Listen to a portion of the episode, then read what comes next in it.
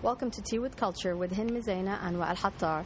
And today we've got a guest uh, who's flown in for the film festival, a cinephile and a film Twitter friend uh, who goes by the name of at Barry Freed NYC. Hi guys. Hello. Hi. So it's the last day of the festival, the 16th of December, and this is a wrap up of uh, day seven and eight.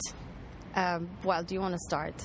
Uh, yes, we've we, there was a lot of films, so we ended up actually seeing a few by ourselves and a few together. Um, so I'll, I will go through the first ones quickly. I saw Victoria. That was the the famed one shot film. It was high impact with a little bit of bits in the end, in the middle to keep us relaxed, but it was shot beautifully and done amazingly. And I think something to catch. It's probably going to be uh, online uh, in all the, um, the downloadable iTunes and things and other stuff. So you can definitely catch it when you when you do.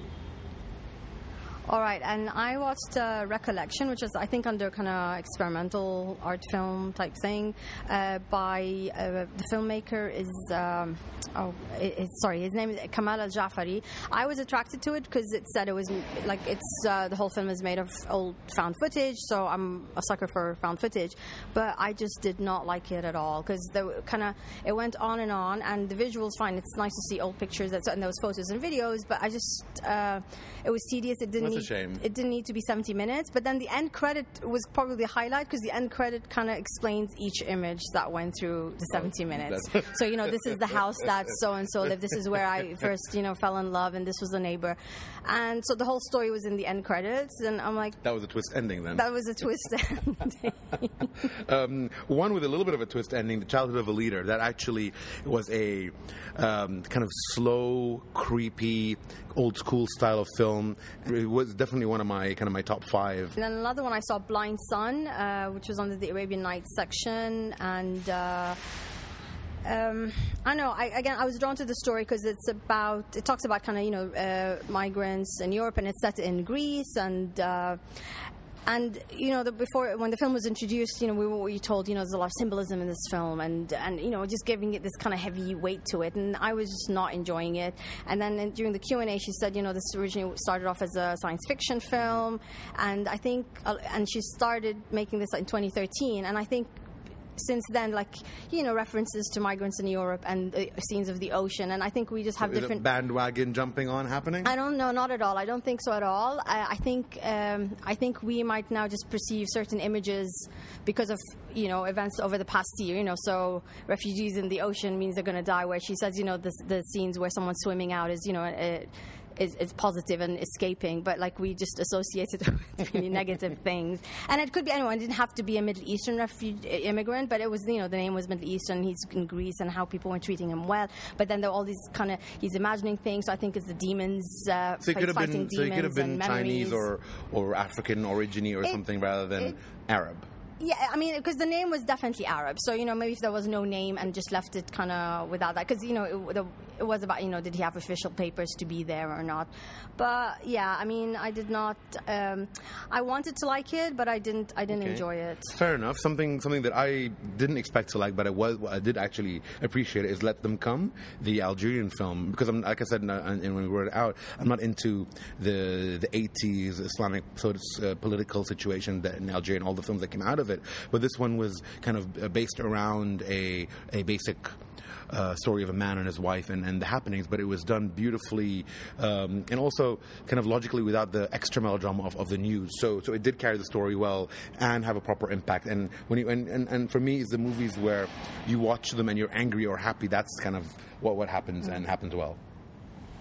All right, another one I saw, Home Care, uh, was the first uh, full feature film by director Slávek Horák, I think is his name.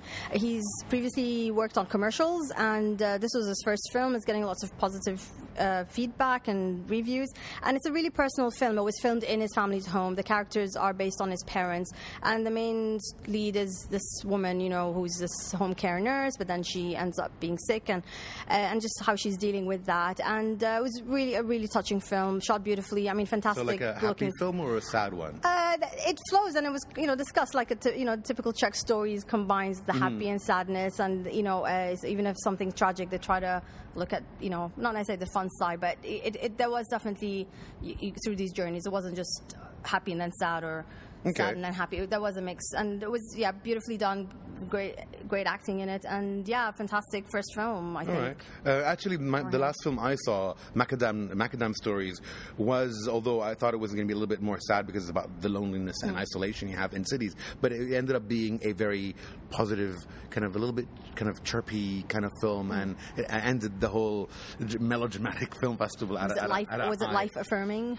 Uh, kind of, yeah. Especially after all the deaths we saw in the rest All of the right, films. yeah. We could talk about those later on. But yeah, it was it was it was good, relevantly cute as well. Okay, one we saw together was That's as the only one we saw together. No, well, I mean, you mean the past two days? Yeah, Uh, I think so. Yeah, as I open my eyes, another I think first full feature for the uh, film uh, director Leyla Bouzid. I, I'm not familiar with her previous, uh, like if she's worked on shorts or not.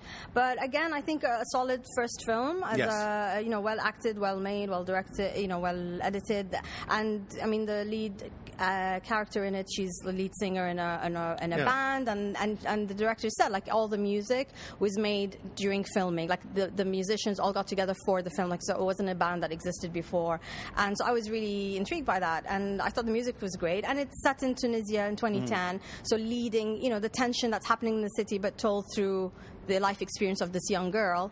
And uh, Yeah, funnily enough, the, the this kind of pre-war rev- music revolution was was spotlighted on at Inyalla Underground, Yes, and uh, yeah. but I, I would I might have to say that some of the music in this one was a lot better and a lot more revolutionary than there. I agree. Yeah, I mean, some of the songs, the lyrics were just so rich and Hmm. great, and yeah, no, a, a really good film. Just told through, through this you know, independent woman and just how she's treated, and you know, the usual. Oh, you're a feminist. It means you know how men. and I think the misrule her. Director won something at the Muhr Awards. Oh, I don't know. I need to look up the Muhr Awards. We can talk about that in our wrap wrap up episode. Yeah, and, and you saw Mustang as well, right? Yes, I watched that. Uh, I watched Mustang with our fellow guest uh, Barry Freed, NYC. I thought it was a great film. What did you think? I thought it was a wonderful film that just immediately um, was captivating from the very start.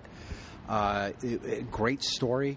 The actresses, uh, everyone in it was fantastic, but especially the the, the um, actresses who played the five sisters. Um, it was really well written, well edited, fantastic pacing, music, and just just a wonderful, human, alive, engaging story. It was just see this film.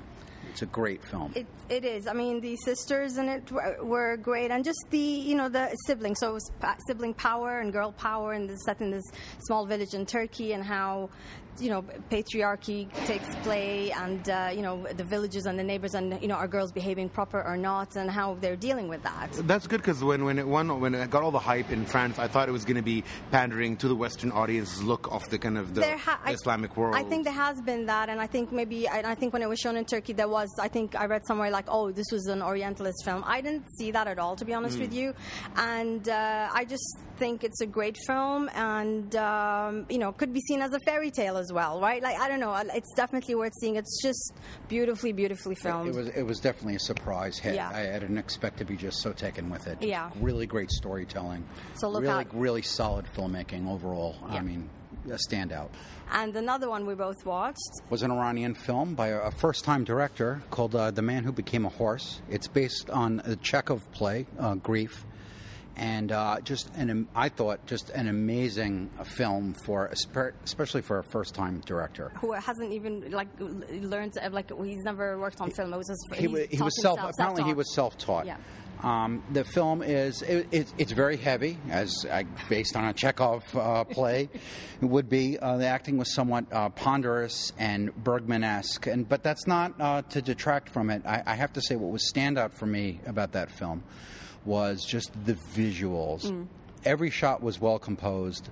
Um, and in particular, the textures of the film. I mean, the sides of a building, or the interior, or the plasterwork, or or the gravel on a, a, railroad bed, or grass, or rain, rain, just this constant rain, or the surface of the ocean. And I could go on. Every single shot had texture to it, like in like in very few, like no other film I've seen recently.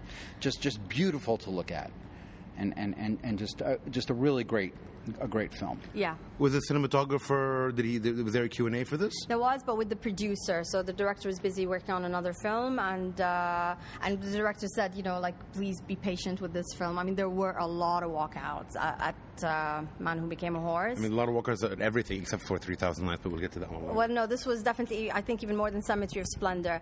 Uh, I mean, yeah, it's very intense viewing. So, and it was a late screening, and I think maybe, you know, not the perfect film to see late night. But yeah, I mean, I agree with everything uh, was said about it. I mean, I, the color palette in it as well Yeah. was quite rich. So, no, it's very different, and I know, definitely one I recommend. Well, I guess in terms of, of heaviness, I saw one today as well um, with Barry, and it was Land of Mine, and this is this is one kind of based on after World War II with these. Uh, young kid, young boys, prisoners of war, and them get to, to work on the mines, uh, and and that in itself, it's a simple film, small cast, great location, uh, but the way the director handled it, the cinematographer uh, shot it, it, it was just really, really, really raw and very, very powerful. And it's not specific to uh, the Danes or uh, or the, the Germans, but can be seen globally, right?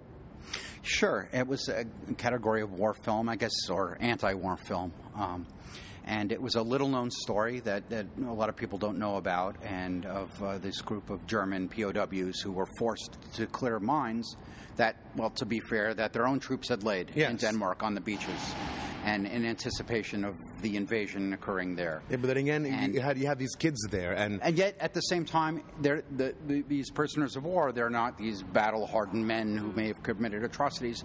They're kids. They look like 15, 16 year old kids who were just way out of their element and just want to go home and, and cry out for their mommy when they're hurt or, or you know, tired and scared. And um, it was a very moving film. It was a, a really good story. It was very well acted. And, and, and it's, it was a good, solid film. Yeah, I mean that's why I guess it it goes back to the whole global aspect of it because war is universal, and in the end, the people who lose are the people rather than the the, the, the, the actual ones involved in, in the warness of, start the war. of it all. Versus 3000 Nights, which is um, kind of based again in the, in the 80s, another semi-period piece about the the conflict between the Israelis and Palestinians, and this is this one is based in a prison. But unlike Land of Mine or the other um, war-adjacent films, this was terrible. I, I, I have to unfortunately agree. I mean, and I, I was very disappointed because I really wanted to like this film. I mean, I support the Palestinian cause, and you want to like a film that's about um, Palestinian women, especially from the point of view of the Yes. protagonist is a woman who's been unjustly uh, imprisoned, and, and all the abuse and, and just the hell that they're. Uh, Don't you just said the whole film? Don't ruin it. But you I'm just said the- sorry, but but I have to say that, that at one point, you know, no, don't talk during the movie. But at one point, Weil did turn to me. We saw it together, and he said, "It's a TV movie," and I thought that's just perfect. It's a TV movie, and it's a bad TV movie. Skip it. So um, let's let's end on a more positive uh, note. Um, g- give us your because we haven't been with us for the for the for the full week here, and so the, the audience hasn't heard you. So give us a quick run through of your top three. So um, I know you've you've mentioned Mustang already, and that was kind of one of your good ones, and I know you like Land of Mine. Um, you had told me earlier that Arabian Nights was. I have to say, Arabian Nights, which was a three-part trilogy um, that by the Portuguese director Miguel Gomes, is an absolute delight and a standout. It's a six and a half hour long movie, uh, all told, with all three parts, and uh, which it, any film that long is going to have some faults and some uh, it'd be a bit unwieldy, and certainly some bits went on perhaps a bit too long. Um, mainly the third one, I think, dragged a bit, but it was. Uh, I, I, I would hesitate even to say that kind of caveat. It was just brilliant. It's it's a genius film. How were the audiences? I mean, were, did they all continue with you to the to the fault? There were the surprisingly a good showing, especially for the first two. The, the last one uh, started a bit late, and and there were less people for that. But but I was I was um, pleasantly surprised. There were quite a few people through it, and it's it's just fantastic filmmaking, just just a delight. Hind, you saw this in, in London, if I'm not mistaken. Did, did the audiences there stick to? I mean, I was at the press screening, so it, Oh. wasn't, it was in one of the smaller halls, and I think uh, quite a few of us decided that was, you know, Sunday was a Miguel Gomes day, and yeah, a lot of us stuck through, and yeah, there were some moments that were fun and delightful. Other moments I found quite infuriating and tedious, and and I like, did this need to be three parts? I mean, especially the third one, I mean, you mentioned like that song, mm. the bird singing competition that just went on like for all the second half of the film. Like, you, and it was just like I've had enough of that. I, I did Yeah. get the feeling during that part that, that Gomes may have had plans, I don't know, I'd like to read about this, to actually do a documentary on these uh, Finch trainers training songs, because it, it does last quite a long time. But it's a fascinating piece in itself, and I don't think it detracts. I mean, the whole work is just, uh, from beginning to end, it's varied, it's inventive, it's daring, brilliant, engaging, Yeah. wonderful filmmaking. And it's got there's fact, there's fiction, there's documentary style, there's you know fairy tales, and there's the music. Like there's kind of you know connecting all three. With a and, wonderful and- sense of humor, Yeah, too, and and uh, so it is. It is quite rich. Like the first one, I left thinking, wow, there's so much being said there, and so much for me to kind of think and, and absorb. But I mean, it was. Uh, yeah, I think you commit Mm-hmm. to it, and uh, I mean, I would recommend it. It was on my uh, recommended list, uh, but yeah, like it, it just left me with a mix of emotions, and uh, but yeah, it, it is one I would recommend. to see. To- Anything to- else well, you wanna- I just when I to me it was it was an absolute highlight, and I commend uh, the uh, Dubai International Film Festival for actually putting on Exactly, something yeah. like that for um, um, to show it all in one day. That Yeah. that's great. That's the only way to see it, in my yeah, opinion. absolutely. uh, I'd have to say, well, I ended on a very high note, and I, I it was the second time I saw it here at uh, Film Festival, which is Hou Hsiao-hsien's The Assassin. Which he won the Palme d'Or for Best Director at Cannes. Apparently, anyone can win that these days. Uh, I guess he's one of my favorite film directors, uh, my favorite living film directors, and I'd been dying to see this um, for for quite some time. So you appreciate was it and you- and you were happy? Oh, absolutely! I was very happy. to See it. It's a wonderful film, and uh, it, it was it was just delightful. So yeah, and and then the last uh, Cemetery of Splendor, which won the Palme d'Or for uh, best film. Uh, was also a highlight of the film festival. That was also very um, Yeah, we had spoken about that. Can we Yeah. watch that early on? Because I've also seen it in I, I would London. give that also that, that, that, that that's a highlight. And, and I have to say, I've been very, very pleased. Um, it would be nice to be able to see more films during the day. Maybe if they had like a, another showing earlier rather than Yeah, we had those say, a few years ago. at, at three o'clock or two o'clock. I mean, I would I would come at an eleven o'clock showing. That would yeah, be great. There, there were definitely less screenings this year. But I have to say, I've been very, very happy uh, with the off- offerings throughout, and um, I will definitely come again. And I would just, you know, with the very, very delighted with the whole experience, with the exception of those uh, people who would uh, not turn off their cell phones during. the Yeah, I screen. mean, we're, we're going to have a wrap up episode about the festival, and I think we'll be airing our frustrations, our, you know, highlights, hits, misses, and uh, we'll. we'll and how much we loved youth more than anything else, especially more than Assassins. no. Or, or how much we love Assassin more than youth. But And on that, we want to thank you, Barry, for coming with us. Yeah, Thank you uh, on on, uh, on our podcast. And uh, this is Hind and I giving you our last uh, diary. We will be, we'll come back with one more, hopefully, as a wrap up.